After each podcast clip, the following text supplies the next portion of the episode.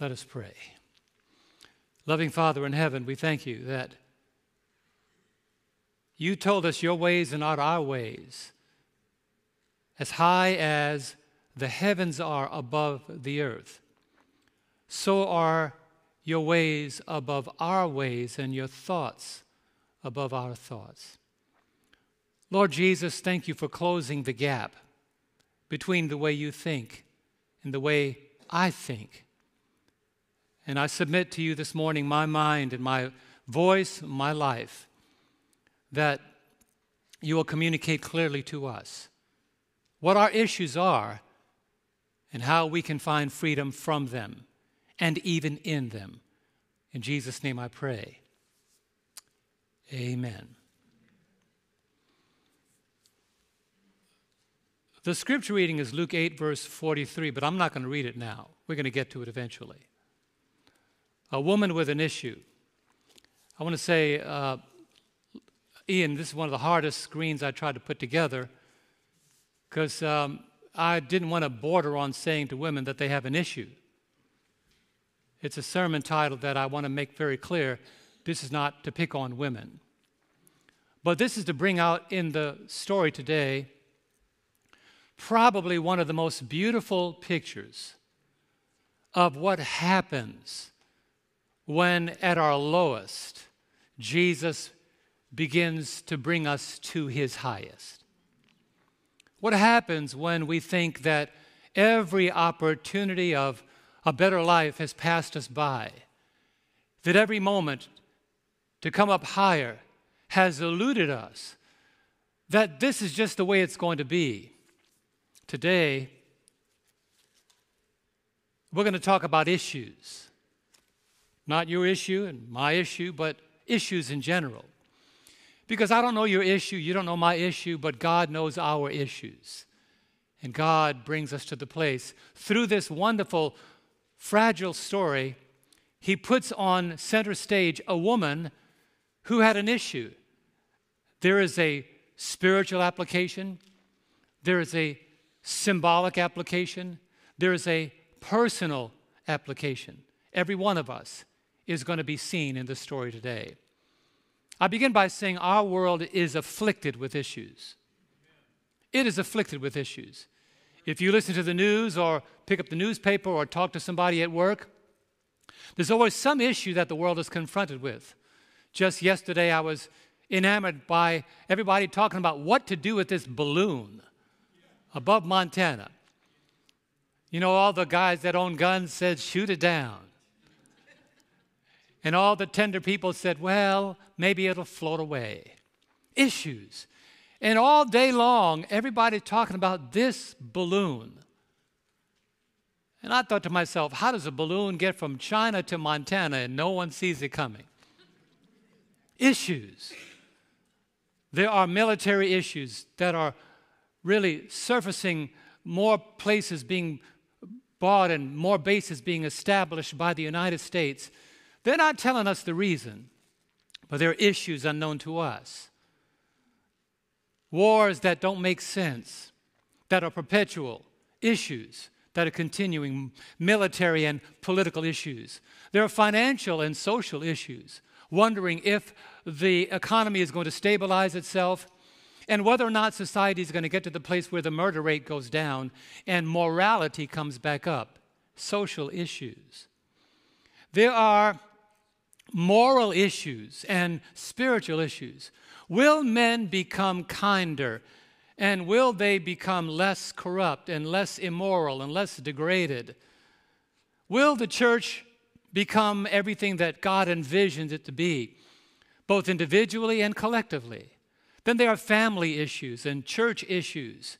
I'm always amazed how a lot of these offshoot ministries are trying to correct the church when they forget to realize it's God's church. God will correct his own church. Can I get an amen? Be careful, as the prophet Jeremiah pointed out. My wife and I are in the book of Ezekiel. When we were in the book of Jeremiah, how the Lord pointed out how the nations surrounding Israel made the mistake of trying to correct Israel because they were going astray. And God said, Wait a minute, she's not your bride, she's my bride. Because you tried to correct my bride, now I'm going to correct you. God can take care of his church.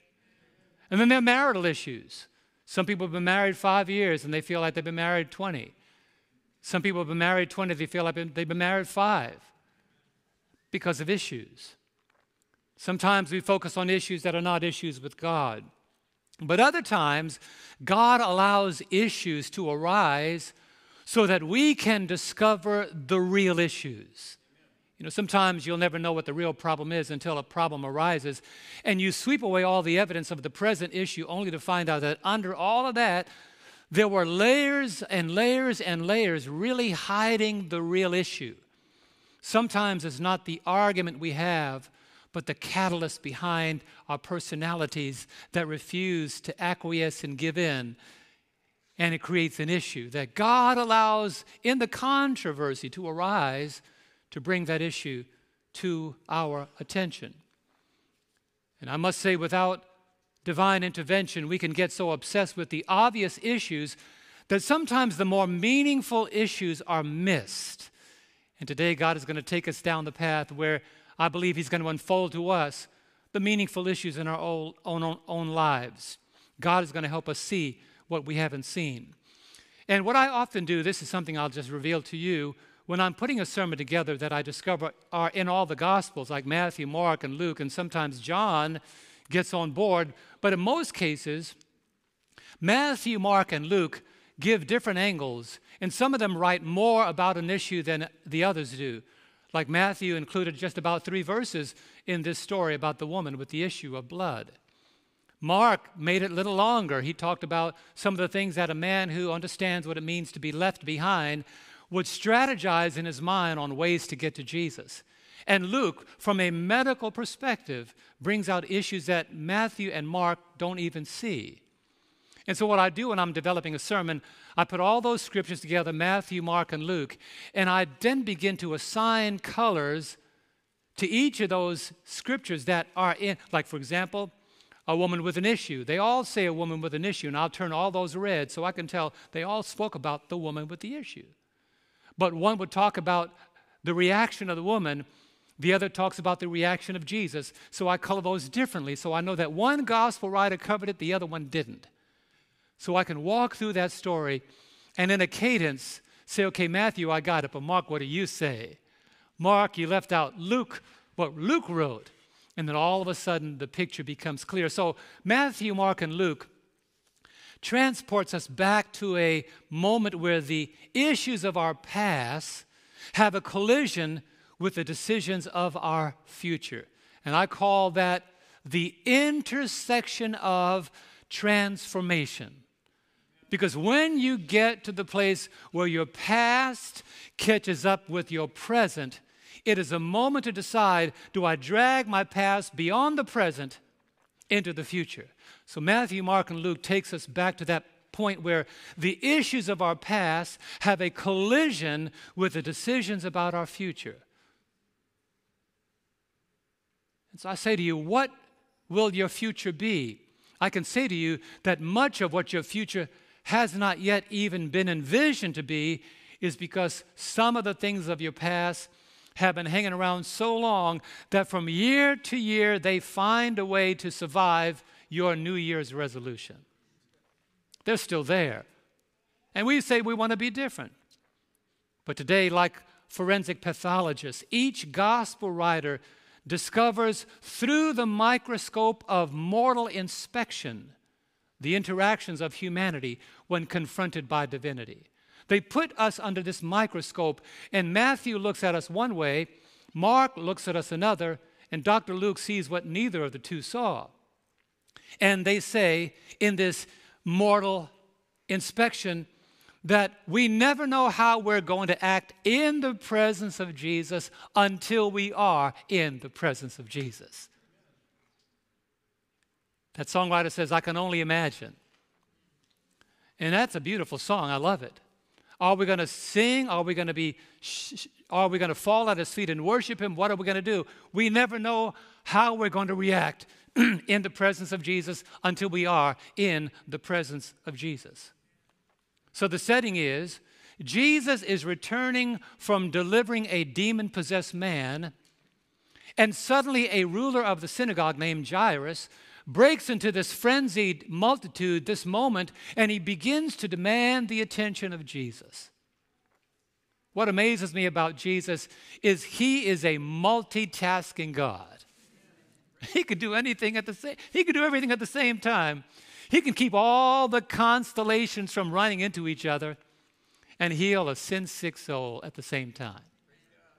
So Jairus coming after Jesus just delivered a demon possessed man, Jairus comes to him, and we find the story as we break into the scenario here in Luke chapter 8 verses 41 and 42. Let's look at the setting together.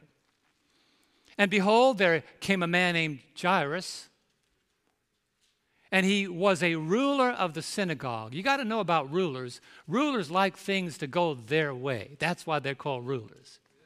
He's coming to Jesus to tell Jesus how to heal. But in this case, he recognized that this is not the man that I need to tell what to do. So the Bible says, and he fell down at Jesus' feet and begged him to come to his house. For he had an only daughter, about how old? 12 years of age. And she was dying. But as he went, the multitude thronged him. As who went? As Jesus was moving, he was surrounded by a multitude. And being from New York City, I know what that's like. To be on the trains when we used to go to work in Wall Street or in Midtown Manhattan, as my wife did, to get on the subway cars and to be in the buses. And it, we understand what it means to be thronged. We were recently in, when I say recently, you know, time just goes by for me, when we were in Singapore When the door is closing and the train is already packed, they still try to get in. And it's not unusual for everybody to be packed in like sardines. In Japan, there are police stationed on the subway platform with white gloves. So they push you into the train to make sure that as many as can get on board get on board. How'd you like to go to work? Even if you fainted, you couldn't touch the floor. Being thronged. So Jesus is in this indiscriminate multitude, all kinds of attitudes, different personalities, different positions, different backgrounds, different ways of thinking, different ways of doing life, and he's in the middle of this of this multitude that throngs him. And it's in this mixed multitude that an endearing story would emerge, a story that still lives on in infamy a story that reveals the difference that Jesus makes. Boy, what a difference Jesus makes. It is in this multitude that Jesus assures Jairus that his daughter is going to be just fine. It is in this multitude that Jesus brings the record of another victory. A demon possessed man is now set free. It is in this moment that Mark takes us to someone obscure in this mixed multitude. Let's go to Mark chapter 5, verses 25 to 26. And those of you watching, it's on the screen.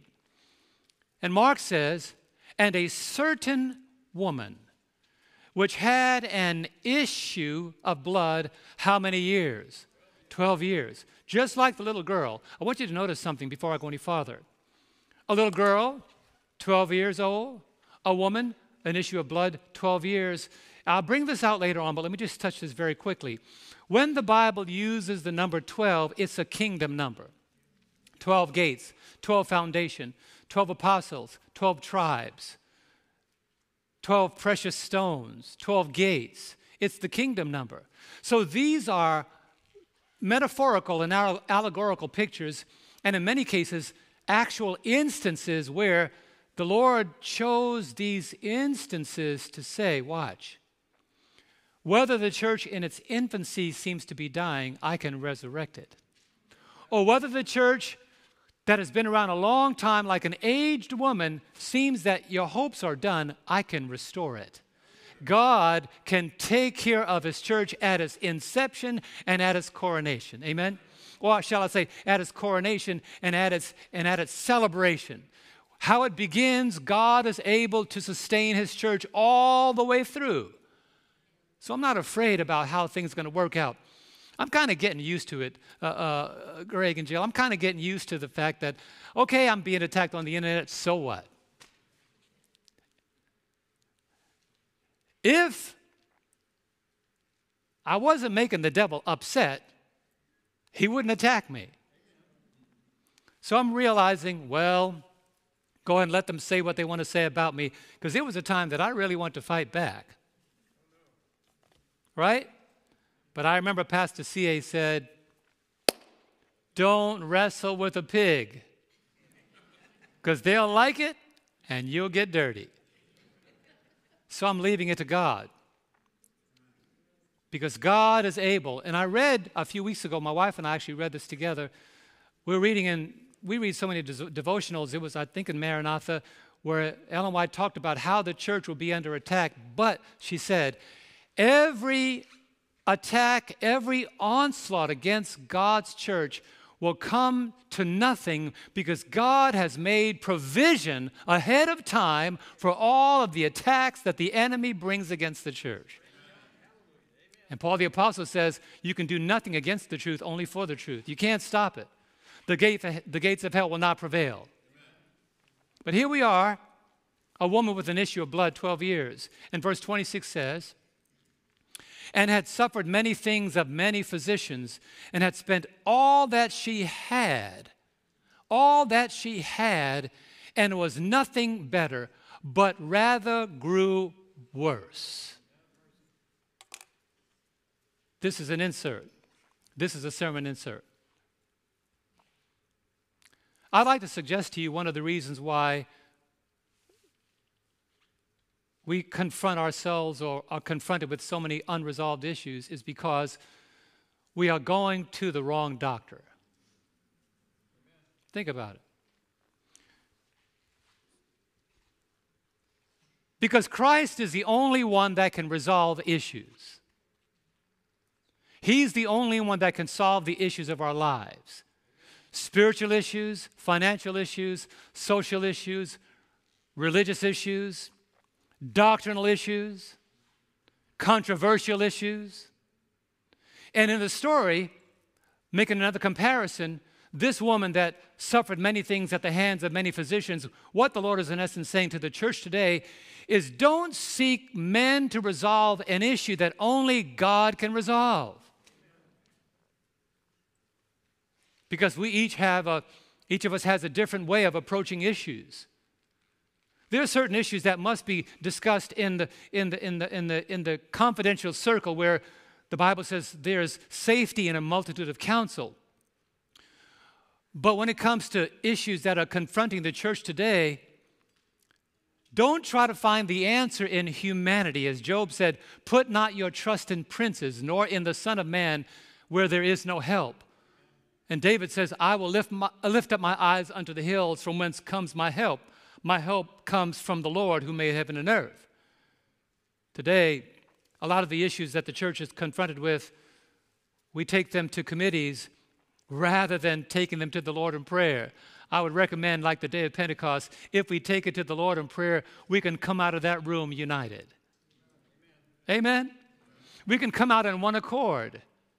Because when they got together in that upper room, they got together not to make sure that it happens John's way or James's way or Matthew, Mark, or Luke's way. They came out praying that it would happen God's way. The church today sometimes confronts itself with too many physicians, and the end result is there. So Mark records her dilemma. But I want to also point out she did not get that way overnight. By the time the story is revealed, she is a fully developed picture of a 12 year downhill spiral from bad to worse. And many of us, when we come to issues in our lives, when the issues become putrid or they come to the surface, we realize that we didn't get there overnight. In many cases, we get to a place where we ignore trends in our lives, we ignore thoughts in our lives, we ignore things that we think at, things that we look at, places we go, opinions we embrace. And we get to the place in our lives where we realize, maybe months later or sometimes years later, that we are all the worse because, like this woman, it was a step by step process in getting us to the place where no answers have come and we have just had a 12 year downhill spiral from bad to worse. But in this case, the woman had tried to get a remedy. The Bible talks about how she spent 12 years of doctor bills and nothing to show for it. She had appointments, and on the other side, no progress. She had prescriptions and medications, but it resulted in no change. Because 12 years she was in this condition. She sat under the, under the investigative gaze of psychiatrists, under the skillful hands of family practitioners. They tried to figure out what was going on in her mind to get her to this place, what was happening in her body, that she has this issue that continues to go on, still nothing. Still nothing. But why is the story recorded? And here's the reason why the Lord revealed to me. Here's the reason why the Lord revealed the story to me. It is not so much our condition, but we know how the story ends because some of you heard the story before, but let me get there. But I have to say this in the, in the progress of the story until we are dissatisfied with who we are, we will lack the drive to desire and move in the direction of change. That's why the story is there. The story is not there to record her failure. The story is there to record that it did not say a woman with an issue of blood 13 years because she got to the point where she said, It ain't going past this moment. I am tired of who I am. I'm tired of how people perceive me. When you study this story, Leviticus had, there were laws in the book of Leviticus about a woman that had an issue of blood. They, they, if it went beyond seven days, they would say, wait a minute, there's something wrong with this woman. So if she, if she was in the crowd, they said, you come in last. You leave first. Come to the gathering, but you sit in the back. So when the service is over, you leave first and you come in last. It's almost like leprosy. You were a marked woman. And just imagine being in the position where she wants to resolve that year one, year two, year three, year four, year five, year six, year seven, year eight, year nine, year 10, year 11, year 12, and still nothing. So at this point, she's tired of who she's become. She's tired of how people perceived her. And then she says, You know what? The doctors could not resolve it. I need to do something to resolve my own situation. You see, friends, until we are dissatisfied with who we are, hear me today until we are dissatisfied with who we are. Have you, how long have some of you been dragging your issues around? How long have some of you been talking to people about your issues? And you have not taken them to Christ. You have not taken them to Jesus. You have tried to find answers in all the different pockets of a failing society, and none of them have resulted in you becoming any better, but you just grew worse. And here you are. I believe that every one of us has to get to a moment where something in us says, That's it. That's enough. I'm not allowing this moment to go any farther. This is it. I'm over. I'm done. I'm out. Until we are dissatisfied with who we have become, we will lack the drive to seek change. We will, we will cease to move in the direction where our lives could be any different. And I know I'm speaking to many of you because I know that every one of us has something we're dragging around. Everybody has something that they're dragging around.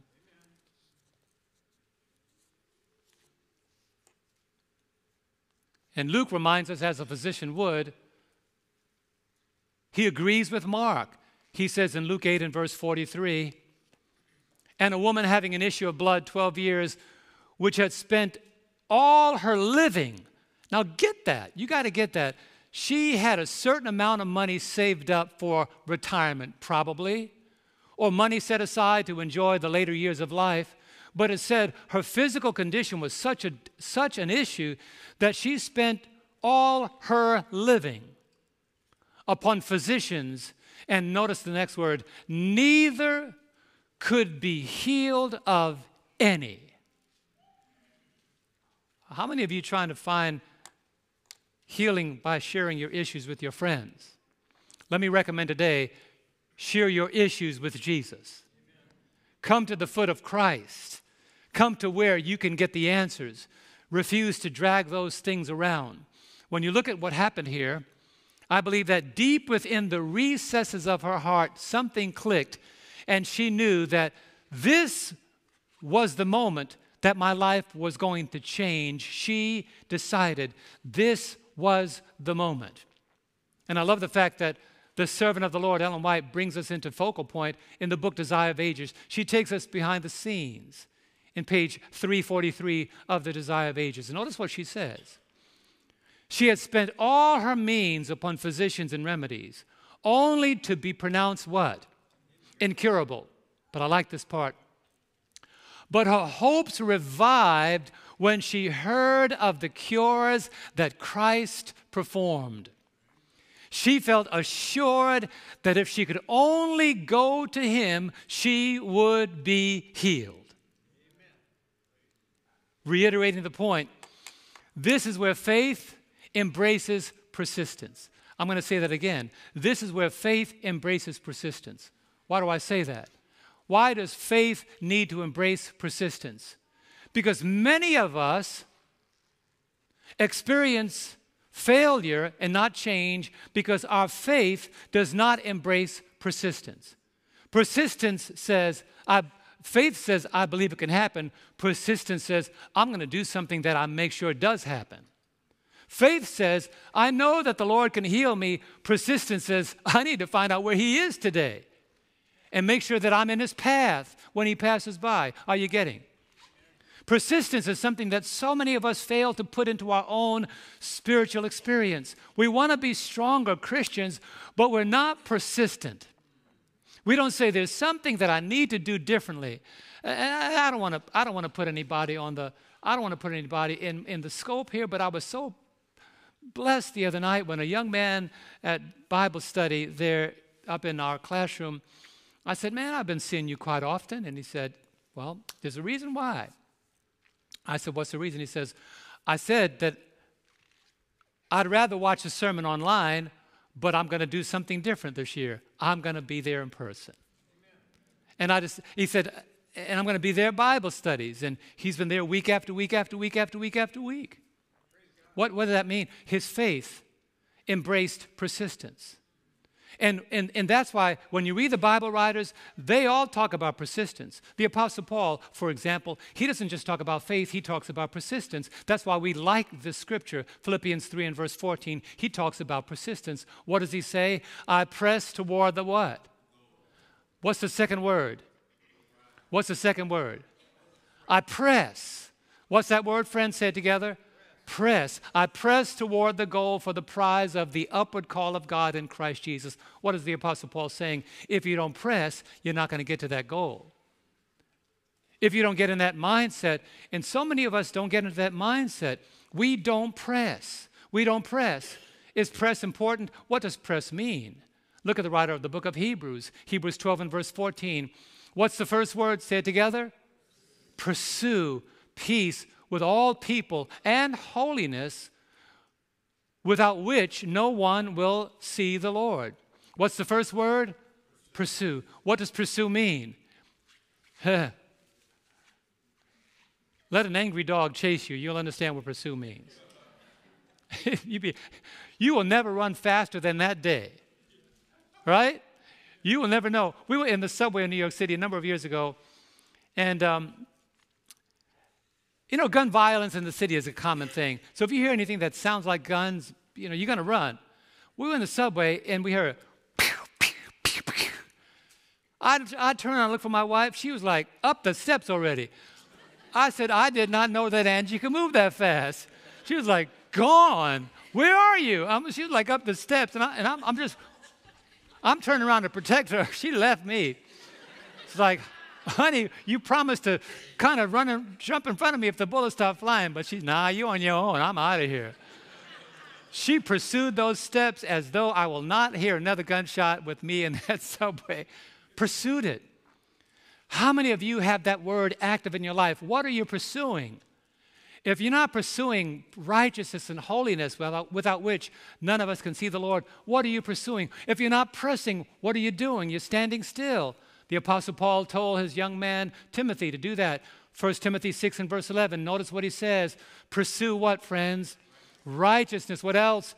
Godliness. What else? Faith, love, patience, gentleness. How many of you are pursuing that? This is, this is more than just a woman finding where Jesus was to be healed, it's about us. Are we in pursuit of anything different in 2023 than we were in 2022? That's a serious question. Why? Because it determines where you end up eternally. If you're not pursuing something different than you did last year or the year before that, there's nothing worse than a child that goes to school year after year after year after year, and when they are in the 11th grade, they're still sucking a pacifier. Are you all right?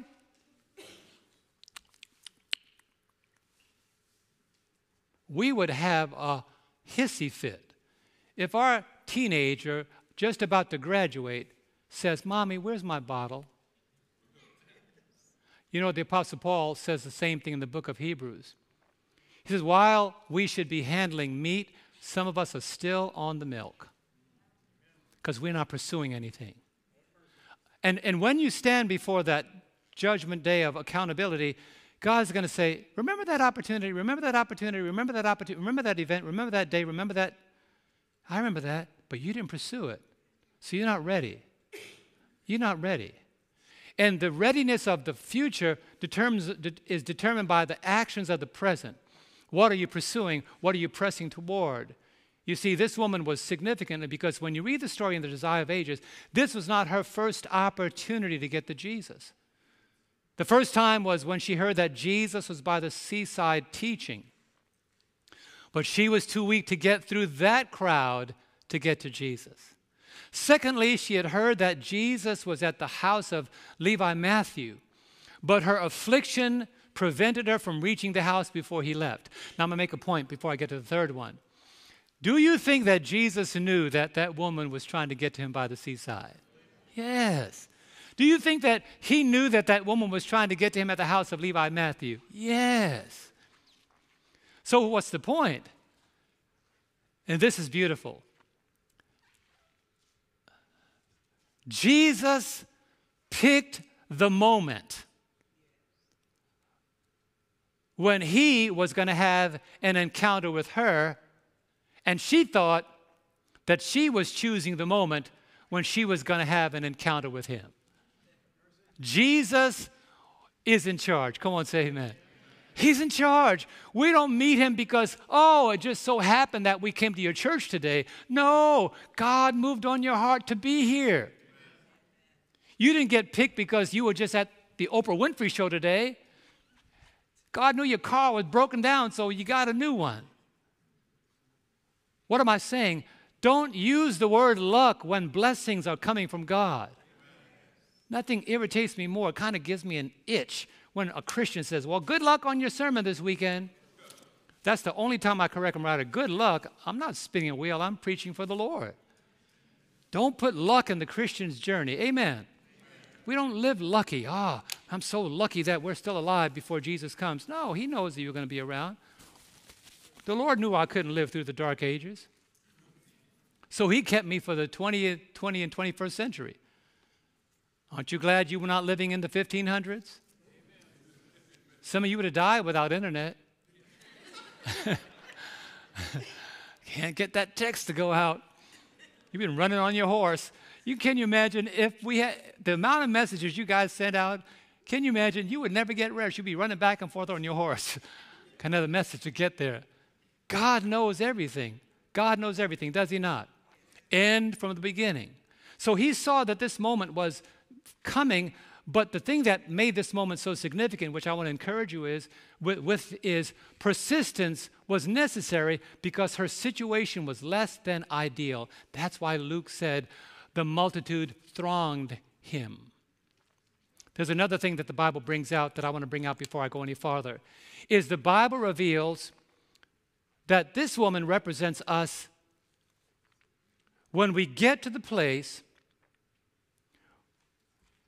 where we decide that people will not block my dreams, my goals, my plans. I'm no longer going to allow somebody's opinion to become the deciding factor in whether I can or cannot go any farther in my life. That woman, the, the, the, multitude thronged him. If she allowed the multitude to decide whether or not she can get to Jesus, well, the multitude did not let her get to Jesus by the seaside. And she couldn't get to Jesus at Levi Matthew's house. What's different?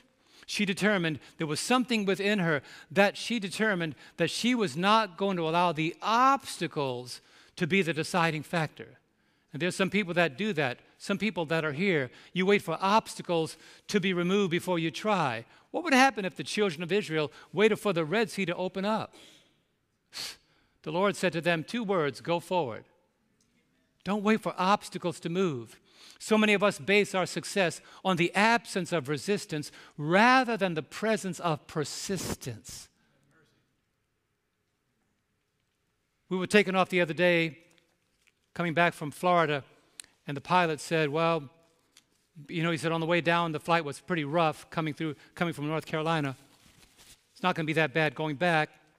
But he said, But we have 145 mile an hour headwinds. 145 mile an hour headwinds, Angela, headwind. So I said, Well, that spells a lot of turbulence. While the plane is going 500 miles an hour, 145 miles an hour wind is pushing against it, that means it's only really going 355 miles an hour.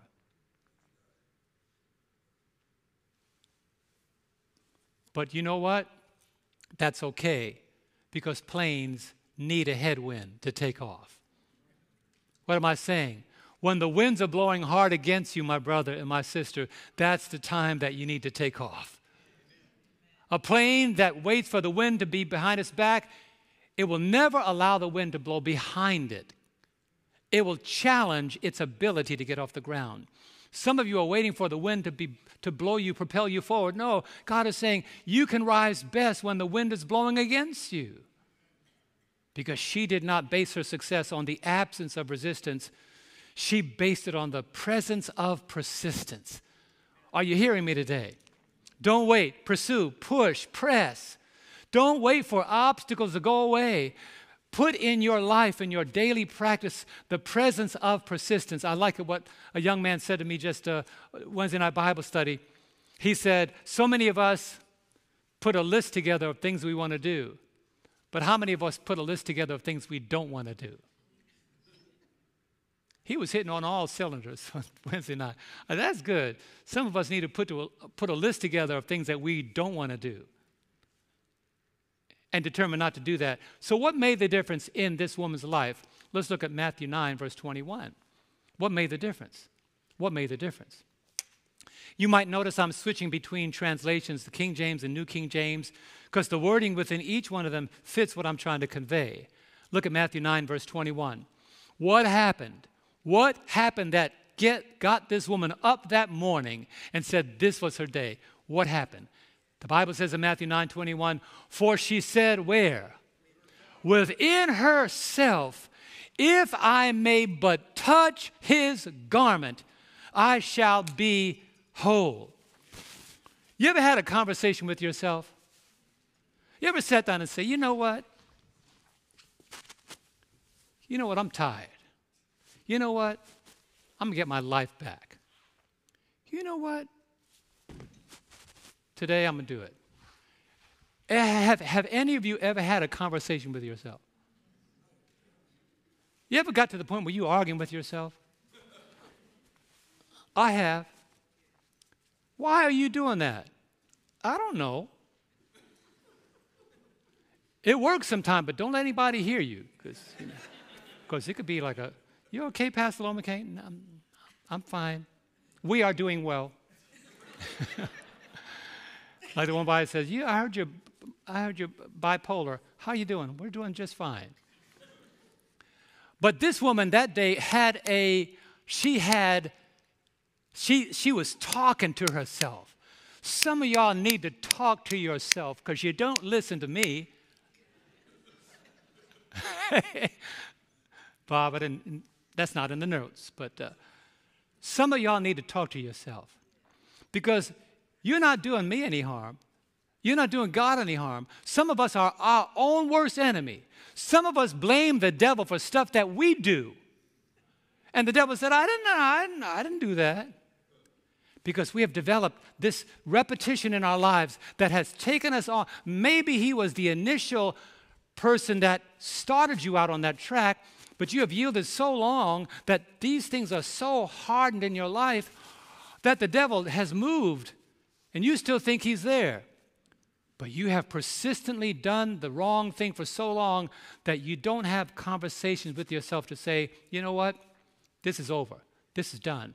She had said within herself.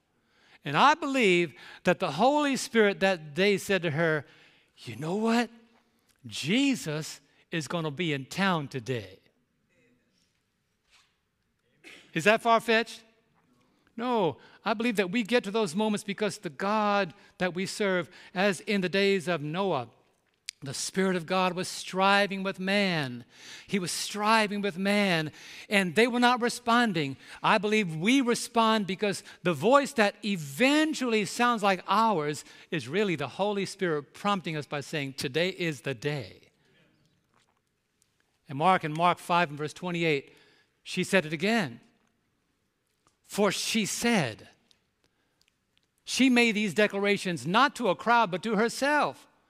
If only I may touch his clothes, I shall be made well. Some of us need to have a conversation with ourselves. Twelve long years pushed her to that moment. This woman spent her life trying to remedy her situation, trying to recover her respect. After 12 years of struggling, the Holy Spirit propelled her to this moment, which is my first point. I only have three. My first point is this there's never a bad time to meet Jesus. Right? If he brings you to the moment, let the moment be the moment of change for your life. And the reason why I know that this was a moment that she knew things were going to be different she started to strategize. She thought to herself, well, the crowd, if I try to get it to him that way, I, I can't, the crowd is blocking him. I got to figure out a way to get to Jesus. You know, let me say something. When you make up your mind to get to Jesus, the crowd, it will no longer be a factor. Your family won't be a factor. Your job won't be a factor. Your children won't be a factor. Your spouse won't be a factor. When you make up your mind to get to Jesus, the crowd will no longer be a factor. Look at verse 27 of Mount Mark chapter 5. When she heard about Jesus, the Bible says she came behind him in the crowd and touched his garment. I tried to figure out why she came behind him. I think I came up with two reasons. One, she was a little timid. Secondly, the crowd was in the way. So she had to find, because usually crowds are in front of you. You know, you're trying to wait, make your way and the crowds are blocking you. But usually there's a little vacuum behind you because they're trying to stay in front of you so they could see the face of Jesus. Now, it doesn't say how fast she was moving, but evidently she had strategized to be in a place, in a location, so that when he came around, remember, she's dealing with this malady of 12 years. She's still bleeding. She's not as strong as she could be. She's not in optimum health. So she has to be at a place where she has to expend as little energy as she possibly could, but that little bit of energy coupled with persistence and determination, she said, Today is my day. And she touched his garment. Luke says in Luke 8 and verse 44, she came from behind and touched the border of his garment. Let me tell you something, friends. What happened when she touched the border of his garment? What does the Bible say? And immediately, when, friends? And immediately her flow of blood stopped. Okay, pause for a moment. That's the moment that you say, Why didn't I do this sooner? Am I right? Some folk hesitate in giving their lives to Jesus because they're trying to strategize their own future. Let me make it clear to you today God's got your future already figured out. Don't try to figure out your future. Give your life to God, and He puts you into a scenario that will blow even you away. Your future is greater in God's plan than it will ever be in your own plan. I know the plans I have for you, says the Lord plans to prosper you and not to harm you, to give you a future and a hope. But notice what happened when she did not allow the crowd to stop her. She didn't even wait for the crowd to give her permission. Pastor John, tell it to them. I will. Okay, here it is. Just had a conversation with myself. Here it is. Tell them, don't wait for anybody to give you permission to give your life to Jesus. Don't wait for your wife to say it's okay to get baptized or your husband to say, now I'll go with you to church. Even if you don't go, I'm going by myself. My brother and sister, it's your salvation on the line. Don't let anybody give you permission when God has already given you permission. So often people say, well, you know, I would go to church, but my spouse might get upset. Let them get upset. They'll be fine, they'll get over it. They'll argue with you, but they'll get over it. We had one guy that stood up to get baptized, and his wife said, If you come home, if you, if you go forward on that altar call, when you come home, I'll be gone. Now, that's a hard moment because some of us have said, Now, do I want my wife or Jesus? I'll let you decide.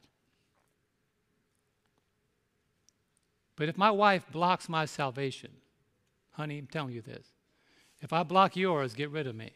If you block mine, I'm going to get rid of you. Did I say that? Please don't put that in the sermon. But the Bible said it he who loves father or mother, sister or brother, husband or wife, children, cats, dogs, money, bank job, more than me is not worthy of the kingdom. Got to get that in your mind. Don't let the crowd be the ones you're waiting for permission from. If you're waiting for the crowd to give you permission, you'll never change. What happened? Why did this woman's blood immediately dry up? Because when she touched Jesus, she touched the founder of the World Health Organization. Can somebody say amen? This man never failed. She touched the one who has a medication for every malady, a prescription for every predicament. She touched the only one that can resolve the issues of life. She touched the one that heals our deepest hurts and carry our heavy burdens. That's the one. Who is he? His name is Jesus. Mark 5, verse 29 says it this way Immediately the fountain of her blood was dried up. And she felt in her body that she was healed of the affliction. You know the reason why her, her blood dried up immediately? Because there is power, power, wonder working power in the blood of the Lamb. What is there? There is power, power, wonder working power in the precious blood of the Lamb. The sinner's blood gets in touch with the perfect blood, and her sinner blood dried up and made way for the perfect blood. I, I ought to say amen there. You see, the blood of Jesus, friends, is the serum for every sinner. Revelation 12 and verse 11 says it this way They overcame him by the what? blood of the lamb the blood of jesus is the ransom note for the redeemed first peter says it this way in 1 peter 1 verse 18 and 19 you are not redeemed with corruptible things like silver or gold but with the what precious blood of christ as of a lamb without blemish and without spot. The blood of Jesus removes the stain of any sin. Revelation 7, verse 14 says, These are the ones who come out of great tribulation and have done what? Washed their robes and made them white in the what? Blood of the Lamb. Jesus, the blood of Jesus, is the prescription for every predicament. If that were not the case, I wouldn't be here. You got to have those times when you throw yourself on the ground and start talking to God, not in keen, nice scriptural language, but with words like, Lord, change me, Lord, save me, Lord, heal me, Lord, deliver me. You don't know what it's like until your prayers are not guided by your Sabbath school lesson, but by this deep, residing desire in your heart to be different. She didn't care about the crowd, which brings me to my second point, just before my last. How we meet Jesus is not as important as that we meet Jesus. You can meet Jesus in Walmart. You can meet Jesus on the plane or in a train. You can meet Jesus while waiting for the doctor to call you into the waiting room. You can meet Jesus anywhere. God makes appointments in strange ways and strange circumstances. But let me make this point she did not position herself to meet Jesus, Jesus positioned himself to meet her. Did you grab that? She thought that she was going to get to that spot before Jesus, but Jesus had her in his schedule before he left heaven. Woman with an issue of blood, she's in her fourth year now. I'm on my way. That blew me away. Woman at the man at the pool, 38 years. Jesus had a 33, he was at 33 when he gave his, his, his life He's uh, in ministry. He lived a short life. All the numbers doesn't really matter right now, but the point of the matter is this. Long before that man met Jesus, he was at that pool. And Jesus meets us in our low moments and brings us to his high moments. Amen. How we meet Jesus is not as important as that we meet him. This was not her moment, it was his moment. Jesus was not on her schedule, she was on his schedule. That's Jesus. Just when you last or least expect it, we are on Jesus' schedule. I've come to the conclusion we're not saved because we find Jesus, we are saved because Jesus finds us. The lost coin, the lost sheep, the lost son. And what does Dr. Luke say? Here's what he says. Luke 19:10. Let's say it together. For the son of man has come to seek and to save what friends? That which was lost. We are not finding Jesus, Jesus is finding us. That's his mission. And the power to save is not in us, the power to save is in Jesus. The power to change is in Jesus. Power to change, you might have a great schedule and a great plan that you write down on paper, step one, step two, step three, but if you don't have some divine power, that will never be accomplished. That's why Mark 5 and verse 30 includes this very beautiful fact. And Jesus, immediately knowing in himself that what went out of him, power had gone out of him, turned around in the crowd and said, Who touched my clothes? Hold on, Dara. The crowd denied touching Jesus because they did not understand that the first act of being freed from your past is being in touch with Jesus. They denied it because the first act of being transformed is in getting in touch with Jesus. They denied it because the first act of being restored is coming in contact with Jesus. They thought he was about to rebuke them. They said, We didn't touch you. No, he was looking for somebody to say, I wanted to touch you. I came here to touch you. I've been trying to do this for a long time. You see, my question is a part of my appeal how many of you come to church to find a way to get in touch with Jesus?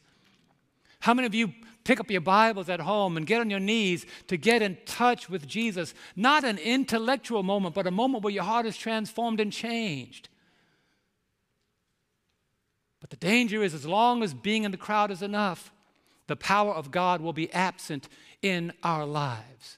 You see, the reason was the crowd came to see Jesus, the woman came to meet Jesus. The crowd came to receive insight, the woman came to receive power. They came to observe Jesus, she came to be changed by Jesus.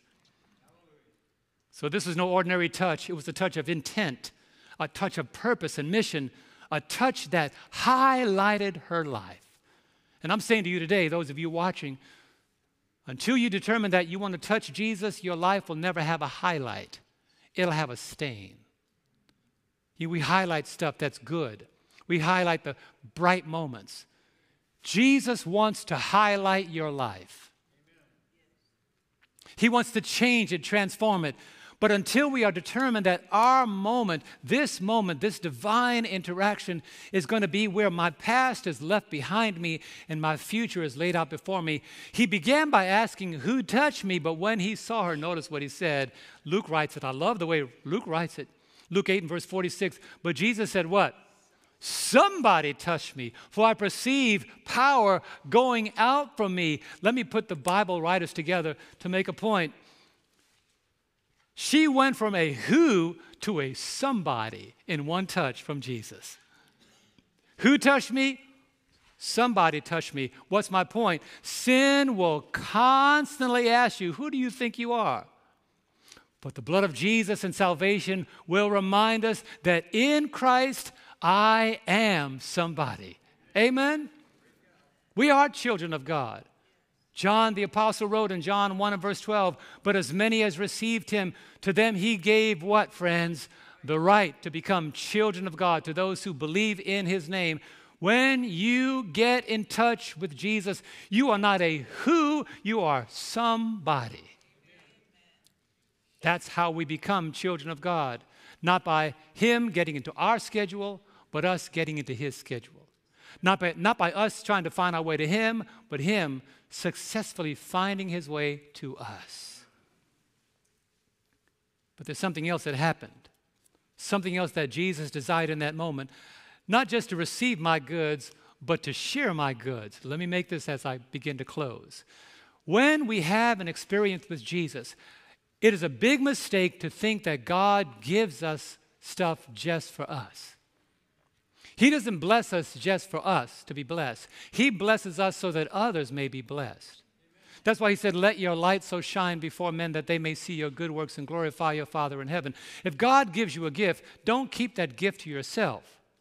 If God gives you a, gives you a skill and an ability to, to advance His message, don't hold it to yourself. Don't be the one that is guilty of burying your talent, expecting God to give you another one. He knew that what He did in that woman's life had to survive that woman. Look what He says in Luke 8 and verse 47. It had to go beyond that woman. Now, when the woman saw that she was not hidden, God does not heal us to hide us. She came trembling and falling down before him. She declared to him in the presence of all the people the reason she had touched him and how she was healed immediately. What did she do? She began her witnessing campaign that moment. Come on, say amen. Her first sermon, Ron, her first sermon was that moment. She didn't tell Jesus the reason she touched him, she told them. Let me tell you why I touched Jesus. Let me tell you what he did for me, how he healed me immediately. You see, the most powerful evidence of Christ in our lives is how we share to other people what Christ does for us. But so many of us are in love with our issues that to give them up we fearfully think that it might change our identity and no one will be sorry for us any longer. How many years were people sorry for this woman? But it got to the point where she said, I'm tired of the way people perceive me. I don't want sorrow, I want deliverance. Sorrow can only take you but so far, but deliverance can take you where sorrow can never take you.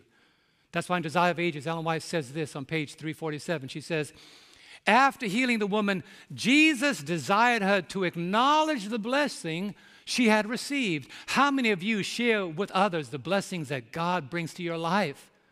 They'll never know.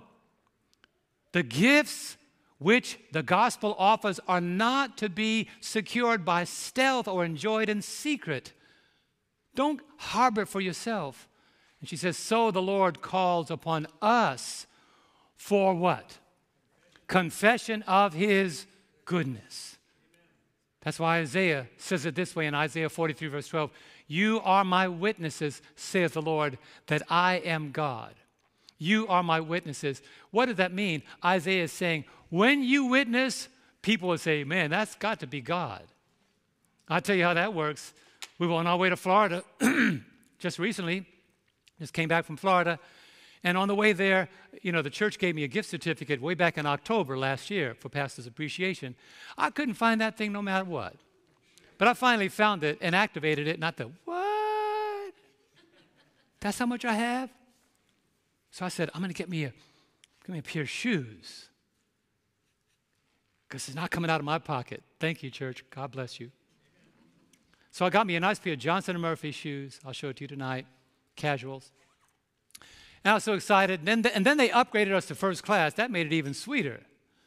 And I put that bag in first class, and I got a nice belt with it. And, and uh, my wife when we were getting off the plane in a hurry because we only had a certain amount of time to get to our next connection.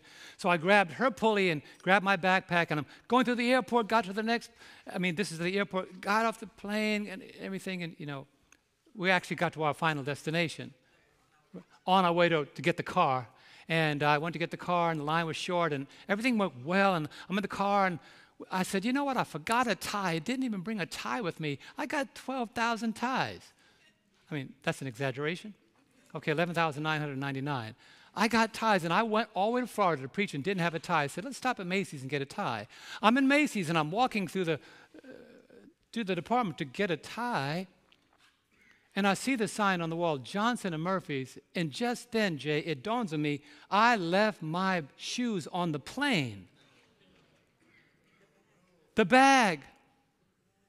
New pair of shoes in the box. New belt. I said, honey, we got to get out of Macy's. I left my shoes on the plane. Picked up that phone, called, made all those phone calls. Yes. How can we help you? Yes.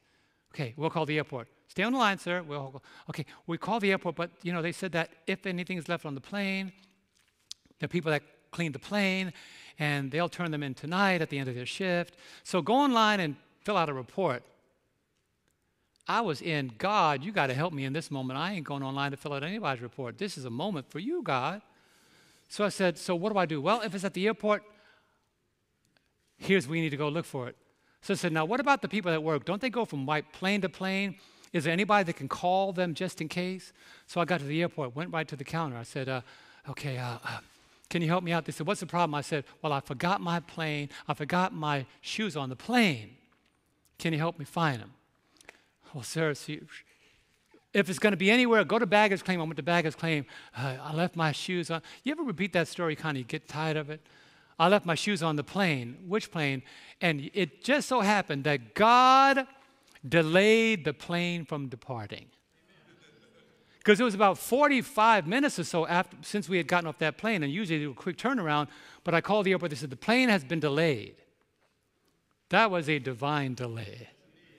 So I, I went to baggage claim. They said, Sir, what are, well, actually, how can we help you? I said, I'm trying to find, I described what it is. They said, Could you be more specific? Well, it's a brown Johnston & Murphy bag. Inside is a box of sh- uh, shoe box and a belt. Okay, well, I'm, I'm going to call the gate. They have access to the gate. See, the tradition is the people that clean the plane takes all the stuff off the plane and they take it to lost and found, so you fill out a claim and you get that later. for whatever reason, God didn't let the cleaning people find my bag. The flight attendant found my bag and held it at the gate in the anticipation that maybe I would come back. So the lady called the gate where the people were now boarding the plane, and they said, It's a little unusual, but the flight attendant has your bag. I said, the flight attendant, she said, it's kind of a little unusual, but the flight, the flight attendant has your bag. Why not the cleaning people? She said, I don't know. but it's what you described, so we're sending somebody up there to get your bag for you. Is that all right? Come on, say amen, somebody. What am I saying? You know what? Faith was coupled with persistence. I'm going to get my bag before that plane leaves. And when I got in the car, my wife said, I was praying for you. We need to write a book before we lose our minds about how many times God has found stuff for us. I've shared with some of you. Left a, left a laptop in San Francisco, didn't notice until we got, until we got to Australia, and, and that laptop found its way back to Australia, all the stuff. My wife leaving her brand new laptop in the airport, and we find it. All that, so many ways God. But here's my point when faith and persistence gets together, something happens. And that's why the Isaiah the prophet says, when God blesses you, talk about it. When God blesses you, tell people how God can do what nobody else can do. Let the redeemed of the Lord say so. And so, what did the Lord say? The Lord said to this woman in the last passage, and He said to her, Daughter, it's going to be all right. When you read it in the Greek, He's saying, It's going to be all right. Be of good cheer. Your faith, come on, what, Fred? Your faith has made you well. Go in peace. Why did the Lord do that? I want you to start noticing these words in the Bible. He didn't say, I fixed, I, He healed her, right? The power came from Him. But what did He say? He said, Your faith. What does that mean? That means her faith, coupled with persistence and a determination to be different, is what brought about the change that only Christ can supply. Can, can Christ change any of us? Yes, He can. But your faith will never produce a life of peace until persistence and the power that is in Jesus becomes the persistence and the power that is in you. In this story, there were four kinds of faith nominal faith, saving faith, genuine faith, and living faith. This woman had a nominal faith in year one.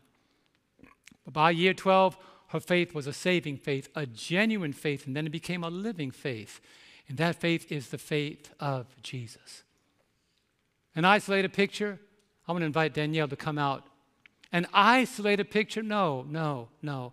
This is not an isolated woman. This is a picture of the church. The number of years she suffered represents the kingdom number.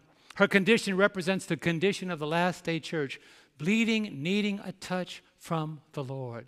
The doctors that she went to represents all the substitutes we lean on to try to find an answer to our predicament. But what makes the difference? The life of the church can be restored just like the life in that woman if we do one very important thing. What does she do? Here's what she did. She said within herself, If I may but touch his garment, I shall be made whole. That day, there was something in that woman that knew that she wasn't letting Jesus get away this day.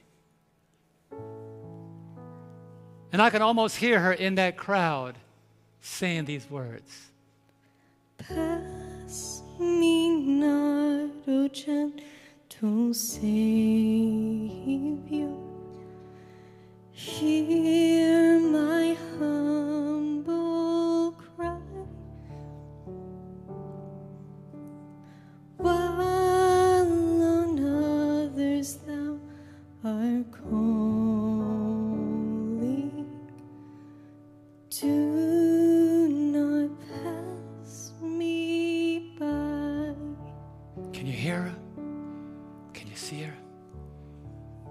See her in that crowd calling? Who's she calling? Who's she calling? Savior, Savior,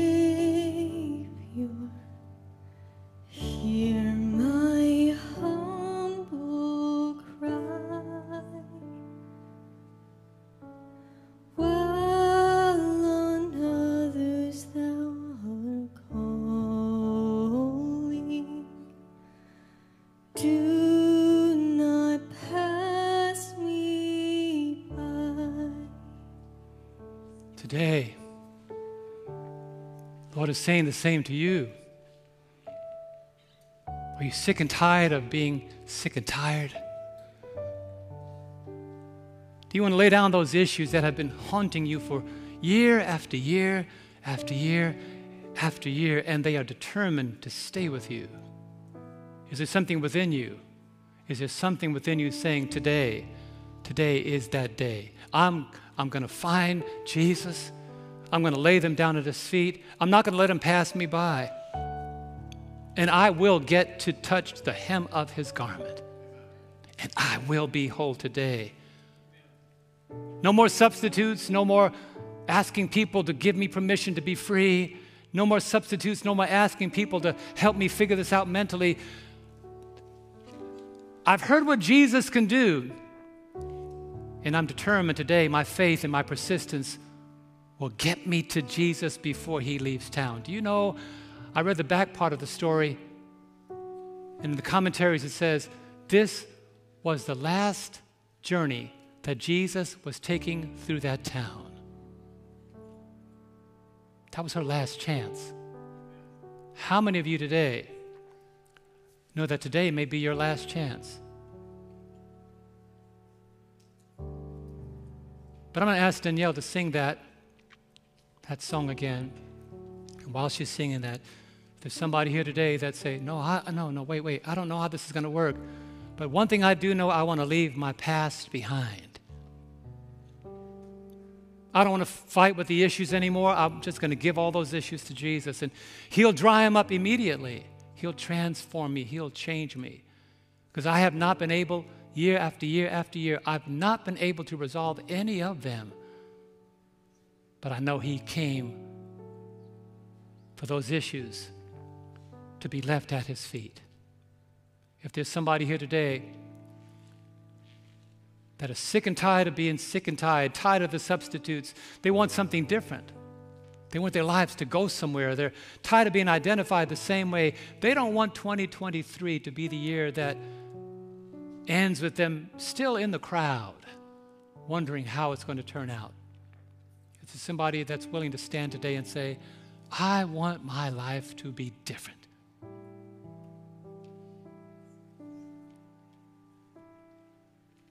And I want you to notice when you stand, God's going to mark that moment. He's going to mark that moment. He's going to mark that moment. And I want, to, I want to tell you what's going to happen. He's going to so orchestrate the events of your life that you have a rendezvous, a collision. Your past is going to have a collision with how you can become in the future.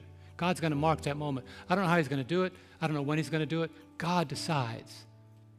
And it won't be because you found Him, but He's going to come after you. It could be at work, one day you get an epiphany Lord, this is my moment. It could be when you see that person down the hall that's coming towards you that you just couldn't handle, that you just don't like. God said, This is my moment. Show them who Jesus is. And let me tell you something when that moment is over, you're going to walk away and say, Wow, that was so immediate. That was so complete. That was so beautiful. Why did I fear that moment for so long? Today, I'm praying, if you're watching, that you won't be the woman that carries on this issue indefinitely. That you, as the woman, in this story may recognize that Jesus is the only one that can resolve every issue of your family, your life. Whether you're single or married, the Lord has an answer for whatever dilemma you might be facing, and He wants to change that life. But today, let your faith be coupled with persistence and say, He's in town, I'm getting to that place because Jesus has scheduled a meeting with me, and I will not be late. So I'm praying today that you won't leave here the way you came. Why are these stories so important to me? Because he's changed me. I'm not the pastor that came here 20 years ago. I know what I'm talking about because I've had those moments. That God said, Get on your knees. And when you get up, I'll pick you up.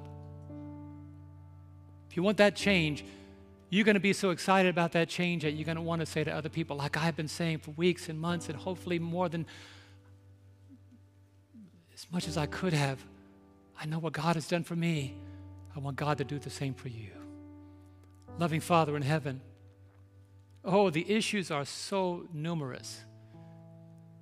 And yet I find that every time I bring one to you, immediately it vanishes into this beautiful meeting of divinity, just consuming the humanity that's in me, consuming my frustration and my anger and even the vengeance sometimes. I want to get back to them for what they said to me or what they did to me. It even consumes that, and I say, God, the issue is yours.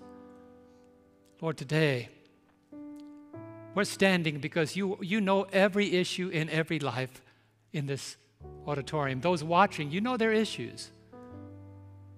But you have come to seek and to save, to change, to empower, to transform, to make new.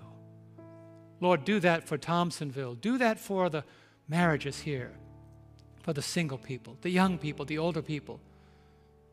Do it because we say today, I'm reaching out to touch your garment. And I pray, Lord, that we leave this place changed in our outlook. Changed to know that once we put this issue at your feet, we are not going to be the same. And how you change our viewpoint, how you change our vision about tomorrow, that's up to you, Lord. But thank you for deliverance. Thank you, Jesus, for coming to town today. Thank you for the touch that has transformed my life. May I now go and tell the good news of how Jesus changed me and saved me. May I be a witness of your goodness. To all the glory, may it go to you. In Jesus' name, we all pray, and God's people said, Amen.